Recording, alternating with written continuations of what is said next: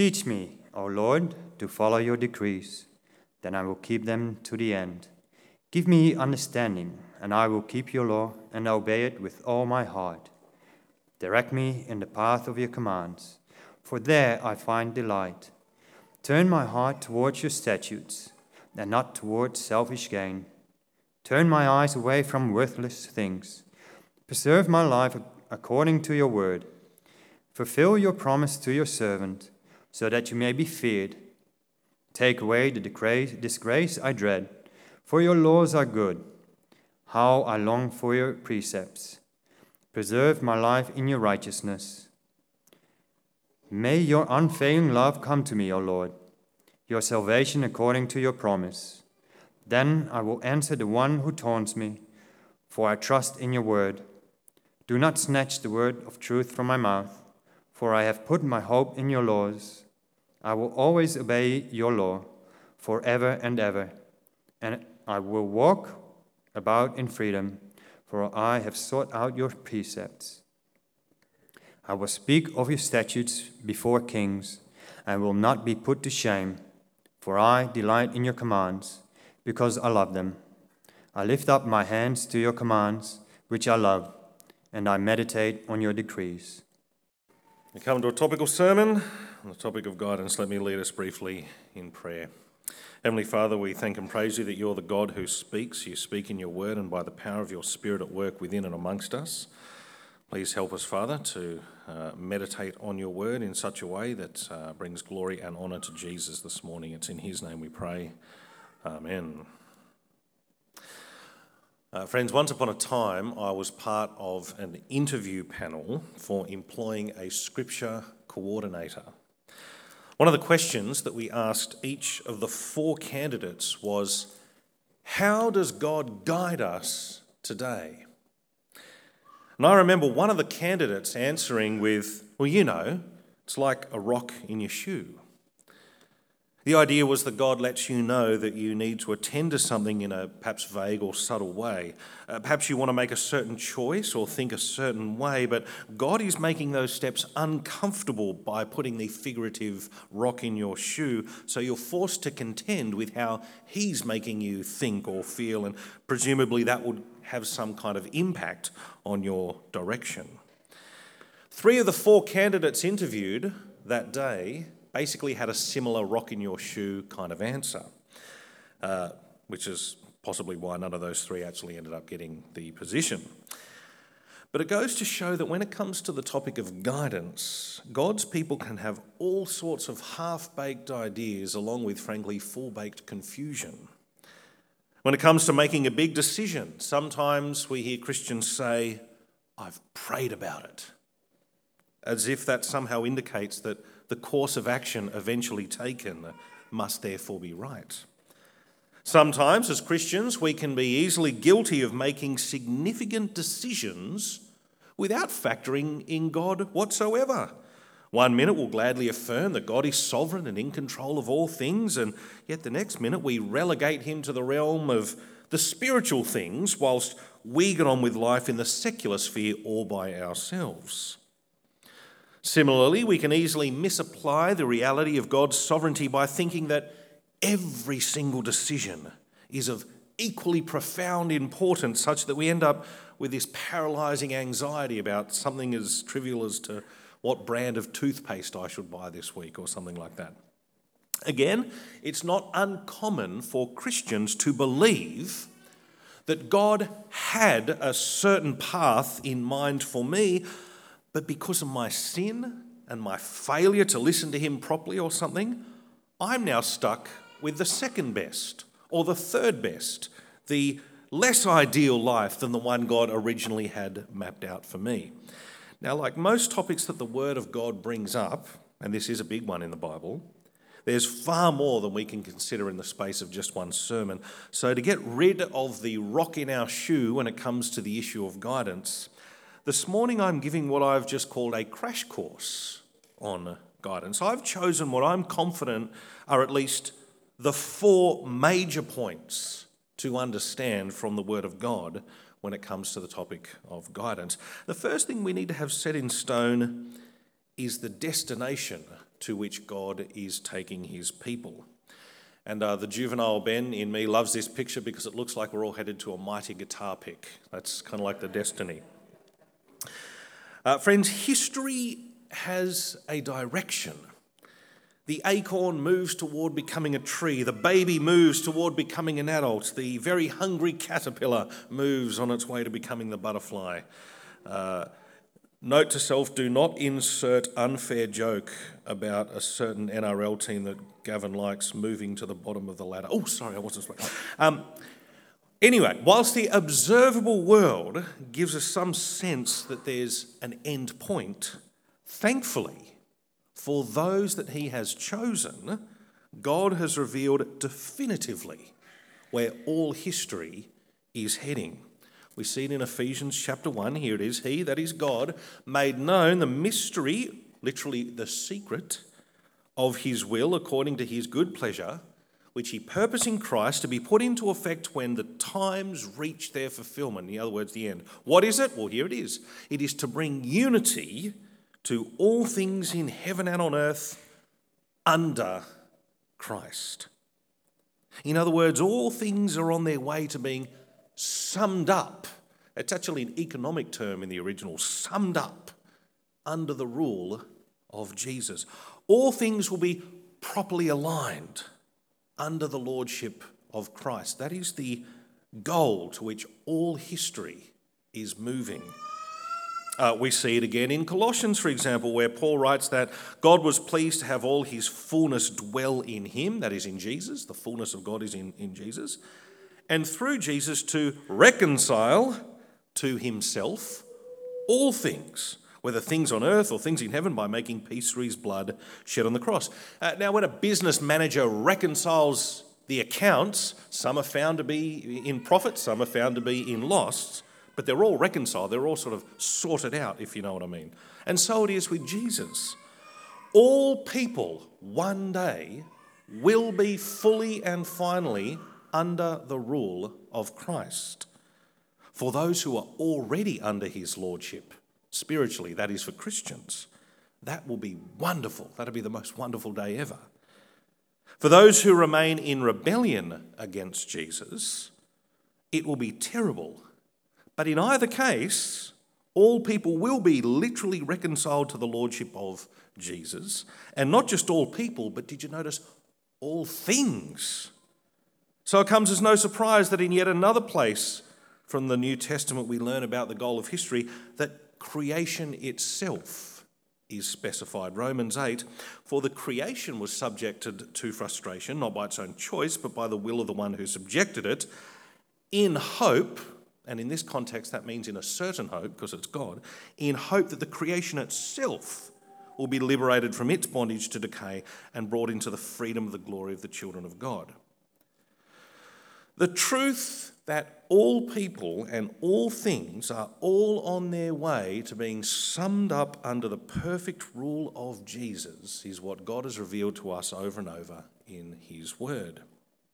Now, if God is moving us toward living under Jesus' perfect rule in eternity, well, then it makes sense that He takes us, His people, through a process in which our thoughts and words and deeds are increasingly aligned with Jesus' rule. Our future reality is that when Christ, who is your life, appears, you also will appear with him in glory, which is why it is the case that in all things God works for the good of those who love him, who have been called according to his purpose. For those God foreknew, he also predestined to be conformed to the image of his Son, who we will appear with in glory. Because we're heading toward perfectly living under the rule of Jesus, the good that God is doing for those who love Him is to conform us into the image, into the likeness of Jesus, under whose rule we'll live for all eternity. And it's for this reason, by the way, that suffering can also fall under the category of the good that God is working for his people. See, from what I unashamedly plug, which you'll know now, as the best book outside of the Bible ever written on the topic of guidance, namely Philip Jensen and Tony Payne's Guidance and the Voice of God. To say, quote, that God works in everything for our good does not mean that he will remove all pain and suffering from our path. On the contrary, if becoming like Christ is the good that God is working for, then pain and suffering will almost certainly come our way. And through that pain and suffering, God will work in his sovereign way to mould us into the shape of Jesus. That's the big picture. That's the destination for all things to be summed up under the lordship of Jesus in eternity. And for Christians, that means God is in the process of moulding us into Christ's likeness. That's the direction, if you like, the big direction of God's guidance. The second big point to grasp is that there are actually requirements that need to be met in order for us to receive God's guidance. This one's relatively easy because there are only two things that are ever required from us. They're the very things by which we initially come into a saving relationship with Jesus, and they're the things by which we continue to live our lives under his rule. Those things, of course, are repentance and faith. Uh, we'll start with faith. Faith is an, one of those really unfortunate religiousy sounding words. It's this mystical, amazing. You have this wonderful faith, like it's this substance that's in you or something like that. Uh, but in reality, it is just a plain, normal, everyday concept. Uh, it means trust or rely or depend. You could find every instance of the word faith in your New Testament, cross it out and just write trust, and it means exactly the same thing. I trust, for example, that my desk chair is strong enough to hold my weight. And you know that I trust that because I continue to sit in it when I'm in the office. Uh, it, it's not some blind leap in the dark. You know, I've sat in that chair before and it looks strong enough. It's based on evidence. I, my trust is, is a rational, normal thing. That's what faith is. If we trust that God has made us fit for eternity, well, then it's sort of natural that we will follow his guiding. If you don't trust the person, you're not going. You've got to really. A guy rocks up in the Uber or the taxi, absolutely stoned and drunk off his face, kind of thing. You think, I'm not going to trust this person to drive. I'm not getting in the car. that's how it is. Now, sure, our faith, our trust in God can and will be shaky at times, but He, God Himself, always only ever remains trustworthy. So, overall, we actually will follow His guiding. If we don't trust God, then no matter how much guidance He might give, we're just naturally not going to take it. Same goes for repentance. Uh, repentance means a deliberate change of direction and behaviour. And it means that in an ongoing way. Uh, great illustration, you might not have thought of this, great illustration for repentance is, would you believe, marriage.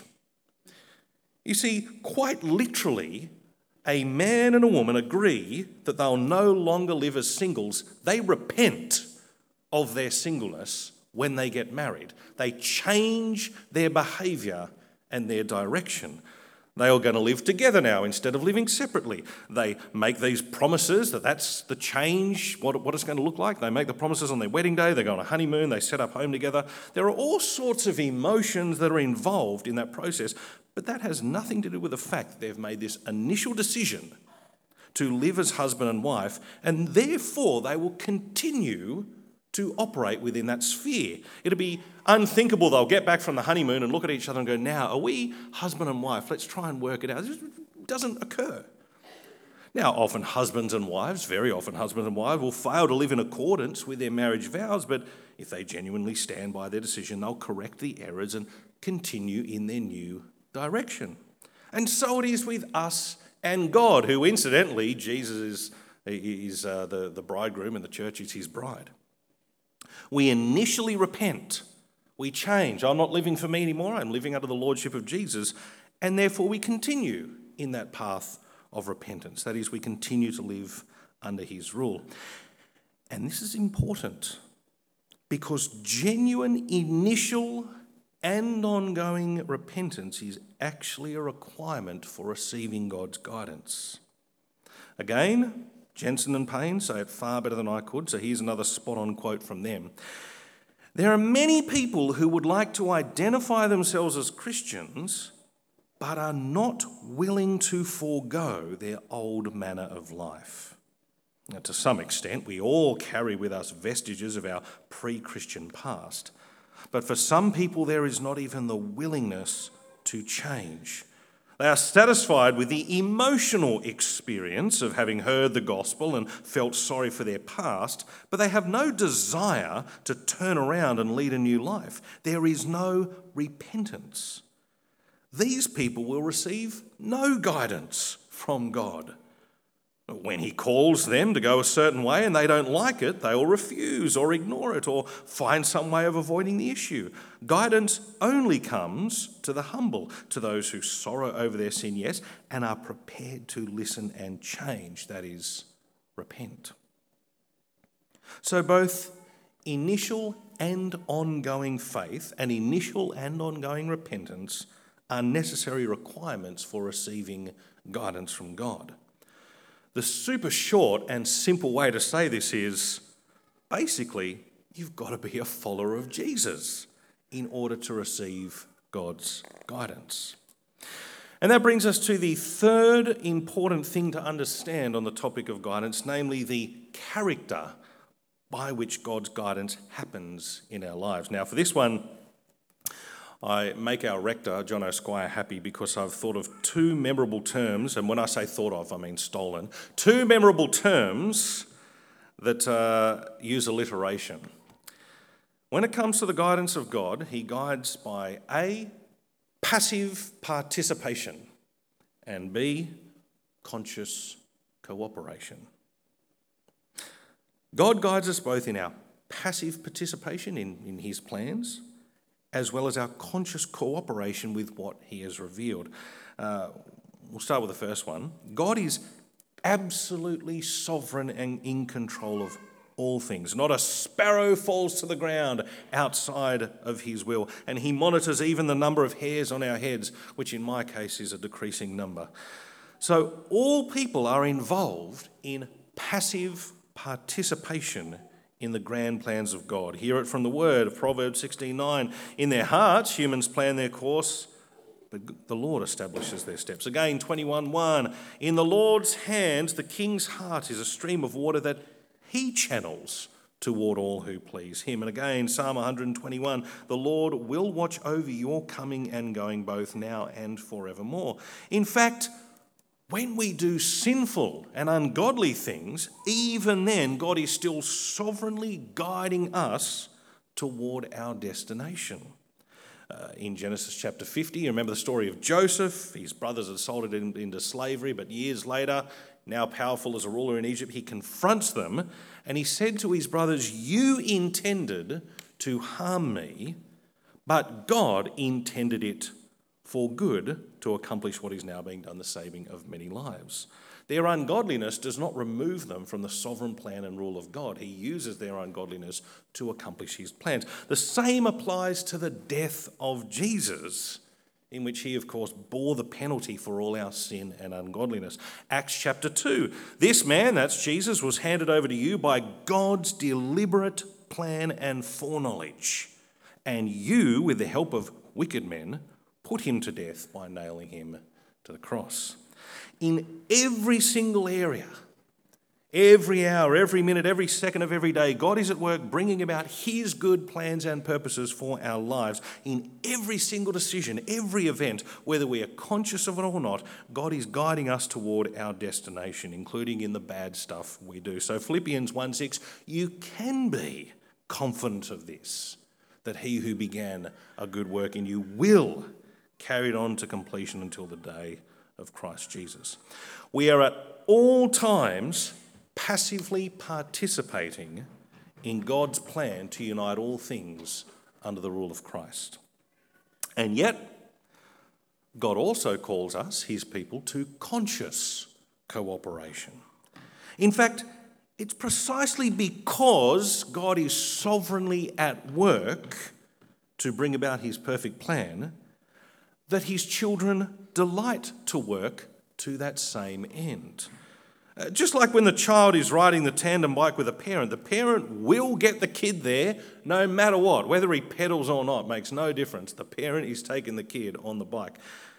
But we rightly encourage the kid, in this case, that was actually me and one of my kids, to, uh, to do their part and do their pedaling, which lasts for about 10 seconds. But, you know, that's it's right that they do that. And, the, and often, you know, when they finally find a little burst of energy, they want to do that because that's what we're doing, that's where we're going. You get things, therefore, in the Bible like Philippians 2.12, where you see both of these things working in concert. Therefore, my dear friends, as you have always obeyed, not only in my presence, but now much more in my absence, writes Paul, continue to work out your salvation with fear and trembling. Why? For it is God who works in you to will and to act in order to fulfill his good purpose. Or again, same letter, Philippians chapter 3, Paul says, I press on. Notice he's doing the work. I press on to take hold of that for which Christ Jesus took hold of me. So Jesus is doing the work. Brothers and sisters, I do not consider myself yet to have taken hold of it, but one thing I do, forgetting what is behind and straining toward what is ahead, I press on toward the goal to win the, favor, uh, to win the prize for which God has called me heavenward in Christ Jesus.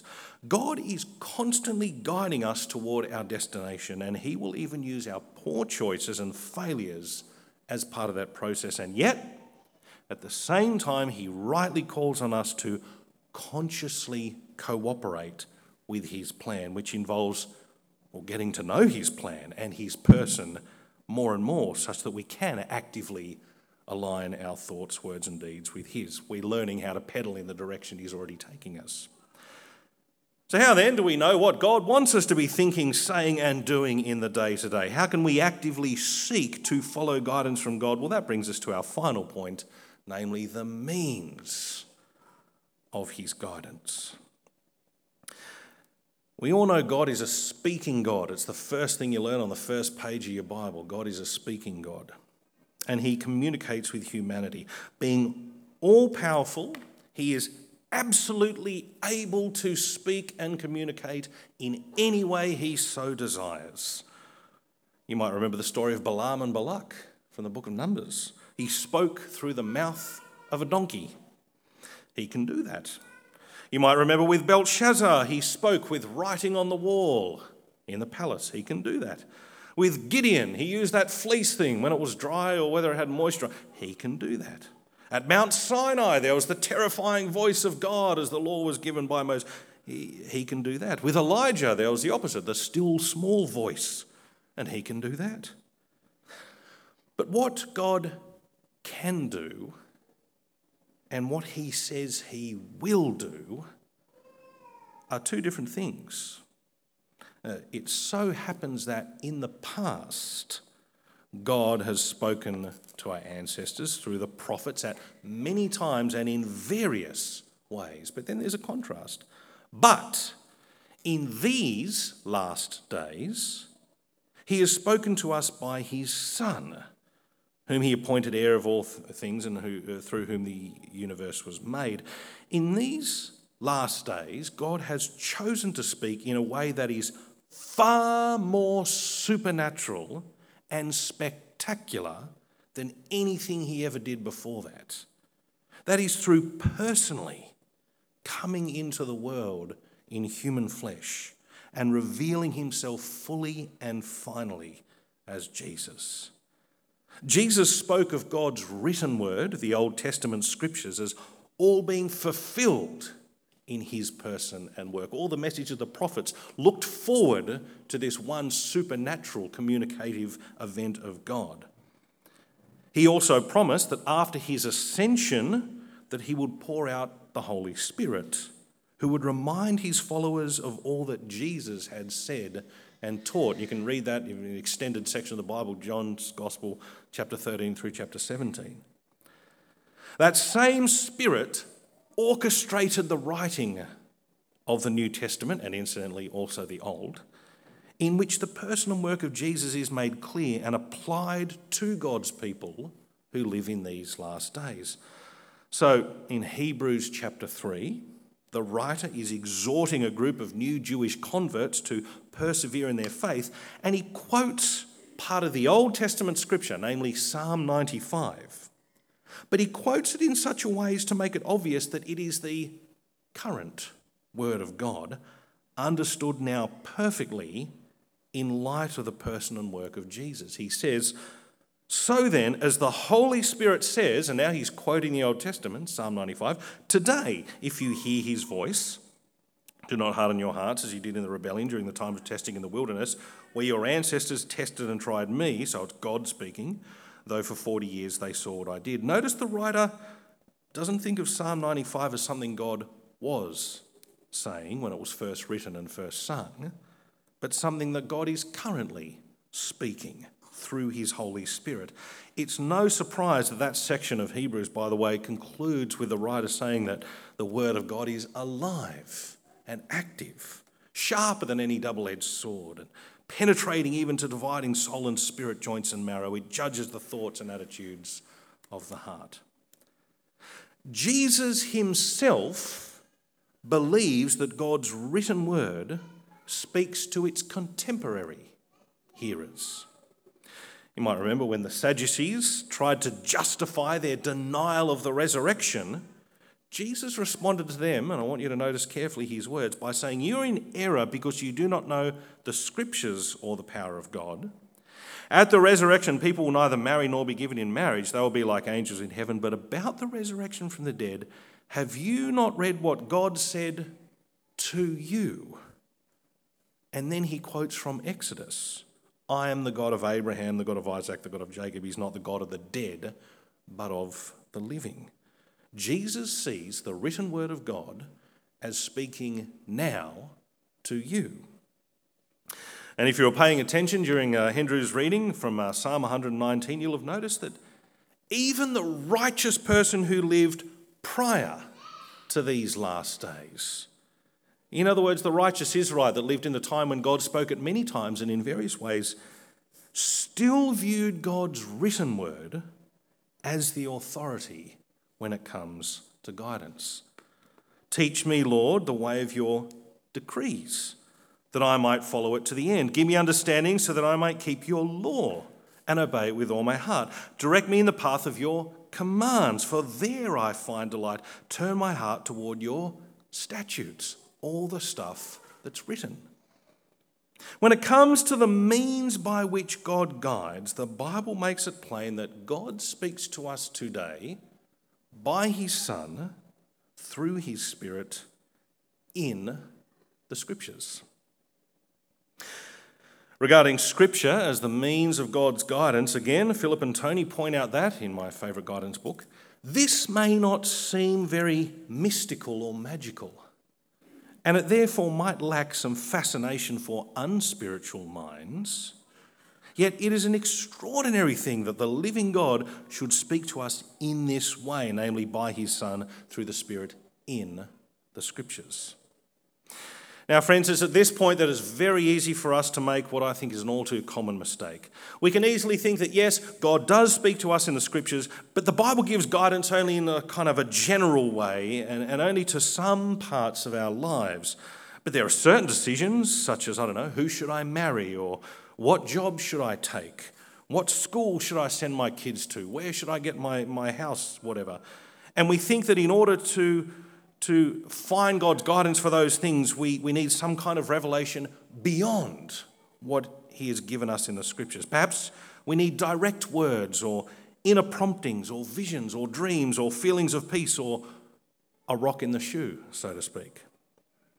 Again, from guidance and the voice of God, it's common to hear Christians say things like, I'm waiting for the Lord's teaching, uh, leading, sorry, about that decision as if God has not already given them sufficient guidance and is about to send them some special word or indication. Through the rise of the charismatic movement, Christians all over the world are convinced that they should expect God to impart fresh revelations to them above and beyond Scripture, and that this should be a normal part of Christian experience. Yet the guidance God gives by His Son through His Spirit in the Scriptures is so amazingly comprehensive and profound that the only reason we could ever end up with such a problem is that we actually fail to take into account just how much guidance God gives for every facet of life that matters from His Word. Simple example, I thought of the most mundane thing, right? Driving a car. When it comes to driving a car, what guidance does God give from His scriptures? Here's what I could think of one Leviticus 19, love your neighbour as yourself, quoted in the New Testament. Make sure your tyres aren't balding and that your car is safe and registered. Otherwise, you're being unloving to the other people on the road because you're more likely to cause an accident. Obey the governing authorities, Romans chapter 13. That means no speeding. Yes, you do have to indicate even when no one else is there because God's the one that's given the governing authorities and it's actually out of deference to Him that you do it. Every good gift comes from above, James 1.17. Give thanks that you have a car and an ability to drive it. We even have the technology now where some people with certain ailments and disabilities can still have modifications done in order that they are able to drive. If anyone forces you to go with them one mile, go with them two miles, says Jesus, Matthew 5:14. Be willing to give someone a lift even if it's out of the way. Christians should be known for such things. In your anger, do not sin, Ephesians 4:26, and that's the one that I probably don't need to explain at all when it comes to our driving. You ever notice that a lot of people driving cars, if they're Christians, they have a little fist thing or a cross on it? It's like the one place where you're more likely to be ungodly than anywhere else is the place you advertise you're a Christian. Maybe it should be like get rid of the fist sticker. Colossians 3, verse 8, filthy language from your lips. There's an easy one. If you suffer, it should not be as a murderer or a thief or any other kind of criminal or even as a meddler. 1 Peter 4:15. Now, Ben, why did you bring up if you suffer as a thief or a murderer? Well, you've seen the price of petrol the last few months, right? If ever there was a temptation to fill up and then just drive off without paying and then get, well, that would be terrible. Suffer the depletion of your bank account rather than suffer as a thief. Here's another one. Whatever is noble, whatever is right, whatever is pure, whatever is lovely, whatever is admirable, if anything is excellent or praiseworthy, think about such things. Philippians chapter 4, verse 8. Now, I listen to the radio when I'm in the car. I, apparently, I'm a dying breed because podcasts are all the rage now, and I just haven't got on that bad way. But I listen to the radio.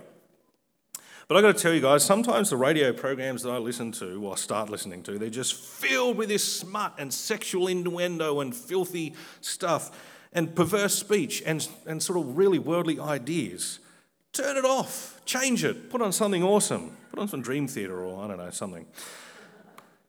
God gives us more guidance in the scriptures about driving a car than I think most of us could keep in our heads at one time. So much so that there's something laughably ungrateful about the Christian who then says, Please, God, give me a special sign about which lane I should drive in today. Either the scriptures make it clear, and they make it so comprehensively clear, or it doesn't matter. If it doesn't matter in the scriptures, then it doesn't matter. And it's kind of stupid to seek guidance on something that doesn't matter. In fact, apart from His Spirit working through the Scriptures, God does not promise to use any other means to guide us, nor should we expect Him to. In fact, the New Testament is filled with all sorts of warnings against other means that claim to give authoritative guidance from God outside of His Word. And the reasons those warnings are there is because God knows that his people are very easily swayed and tempted to seek guidance outside of his spirit inspired word. For example Colossians 2:18 do not let anyone who delights in false humility and the worship of angels disqualify you. As such a person goes into great detail about what they have seen they're puffed up with idle notions by their unspiritual mind. They have lost connection with the head. Classic example that I'm going to rip off from uh, the great late Charles Spurgeon, Baptist preacher. He says, Suppose that I step down from the pulpit tonight, because it was at night, and I'm walking back home and I'm going through a dark alley, and then all of a sudden I'm confronted by a blinding white light, and there before me is an angel. And the angel says to me, Mr. Spurgeon, I have a message for you. I, Mr. Spurgeon, look and say, I don't want to hear it. But please, you don't understand. An angel. I'm a messenger from God. I've got a message. Oh, I don't want to hear it. I have to give this message, Mr. Spurgeon. It's a wonderful. Well, I don't want to hear it, but if you've got to say it, I suppose you've got to say it. The angel says, Mr. Spurgeon, your name is written in the Lamb's book of life. Imagine that was you. You know how Charles Spurgeon responds to that?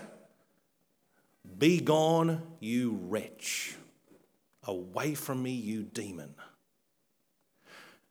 You told me something that the Word of God has already told me, so now that I'm tempted to trust in an angel rather than the revealed Word of God. Which tells me, by the way, that Satan masquerades as an angel of light. Where the Apostle Paul says that if even an angel from heaven should tell you a gospel other than one that we preach, let them go to hell, Galatians chapter 1. You see the problem, don't you? That's the kind of thing we get in Scripture. How does God guide me? By talking to me. How do I hear his voice? By reading the Scriptures. Do they show me the way I should go? They most certainly do. For they teach me how God wants me to live. They rebuke me when I depart from the way. They correct me and show me the way back. They train me in the right way to go. They guide me every step of the way to the great destination that God has for me to be conformed to the image of Jesus and to live in God's glorious presence forever. God can guide in any way He chooses. If God wanted, as a matter of fact, He could decide right now that gravity will temporarily not apply to Ben Pakula and I would float up into the ceiling. Is God capable of that? 100%. What a wally I'd be if I stood here. Well, God's capable of that, so I'm going to wait round. Just, is he going to do it yet? Am I going to float? I'm expecting and I'm waiting. What a ridiculous waste of life. He's not promised to ever do something like that. Now, if for some reason he saw fit to do that at some point, well, who would I be to argue? But that's this is, this is ridiculous. Same thing when it comes to how God guides, it's by his word. Now, in the negative five minutes I give myself that I've got left, uh, I'm going to take us through one other case study. Instead of uh, driving a car, what about deciding on which church I should attend? Here's a bigger one. The overriding importance of church, gathering with God's people to build them up, should actually affect our decision making in lots of ways. It should affect our weekly lifestyle. If our work and our social patterns are preventing us from actively participating in our congregation, then we have made some wrong decisions. We have chosen to relegate what God considers supremely important, regularly meeting with and therefore loving other Christians, to a position well below what we consider important, maybe success at work or money or a busy social life and fitness or whatever. If we are to give more than lip service to the importance of church, then we need to make some simple yet sometimes hard decisions. At the most basic level, if church happens where I go on a Sunday morning, I ought to decide to get to bed at a decent hour on the Saturday night. The impact of church goes far beyond our daily lifestyle. It should affect where we choose to live and work. I'll say that again. Our church should affect where we choose to live and work. We always get this wrong. Most people make the basic living decisions in the order of one, find a job, two, find somewhere to live near the job, three, then find a church nearby. But if church is as important of what God speaks about it in the New Testament, then the order should actually be flipped around. Find the right church, find somewhere to live nearby, and then find a job that allows us to live near the church. Now, I know that life is rarely that simple, okay? There's always there's way more complexity.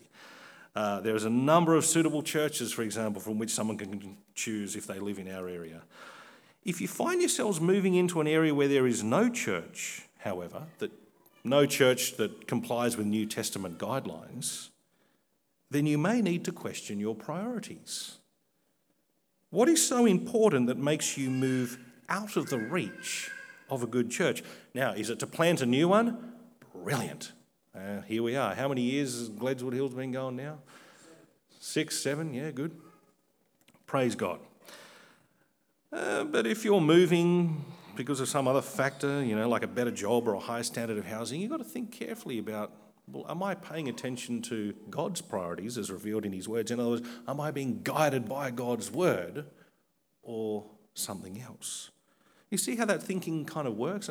Now, don't go away. Don't you dare go away from here. Oh, Ben said I have to live close to my church. That is not what I'm saying, all right? I'm showing you how seeing Scripture as the voice of God can impact on something very big as well as something fairly mundane. Uh, summary for the very last thing God speaks to us as individuals, but He also addresses us as churches, communities. Speak to your growth group about your big decisions as well. Let me conclude in prayer. Heavenly Father, we thank and praise you that you are God who speaks in these last days uh, by your Son through the Spirit and in the Scriptures. Father, may we be so uh, uh, happy to be repentant and trusting in you, that we follow the guidance you've given in your word. Correct us, Father, and forgive us our wrongs where we've sought to live your way uh, by not by abiding to, to things other than your word. And Heavenly Father, thank you for the wonderful assurance that no matter what, you will indeed guide us to that great eternity under the Lordship of Jesus. Uh, we will be with him in paradise. It's in Jesus' name we pray. Amen.